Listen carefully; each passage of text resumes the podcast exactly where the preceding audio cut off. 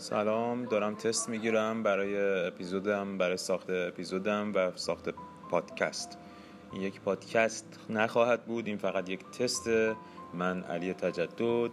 می‌خوام براتون کتاب قصه های مذارت می‌خوام موزه معصومیت رو بخونم از اورهان پاموک که درباره مردی به نام کمال از طبقه ثروتمند ترکیه که قراره با نامزدش سیبل ازدواج کنه. اما این وسط اتفاقی که میفته به صورت اتفاقی یکی از دوستان خانوادگی قدیمی خودش به نام فسون رو می‌بینه و حالا این قصه شکل می‌گیره. من خودم موزه معصومیت ترکیه رفتم و واقعا لذت بردم. اگه یک روزی خواستید به این موزه برید حتما یادتون باشه که قبلش کتاب رو خونده باشید.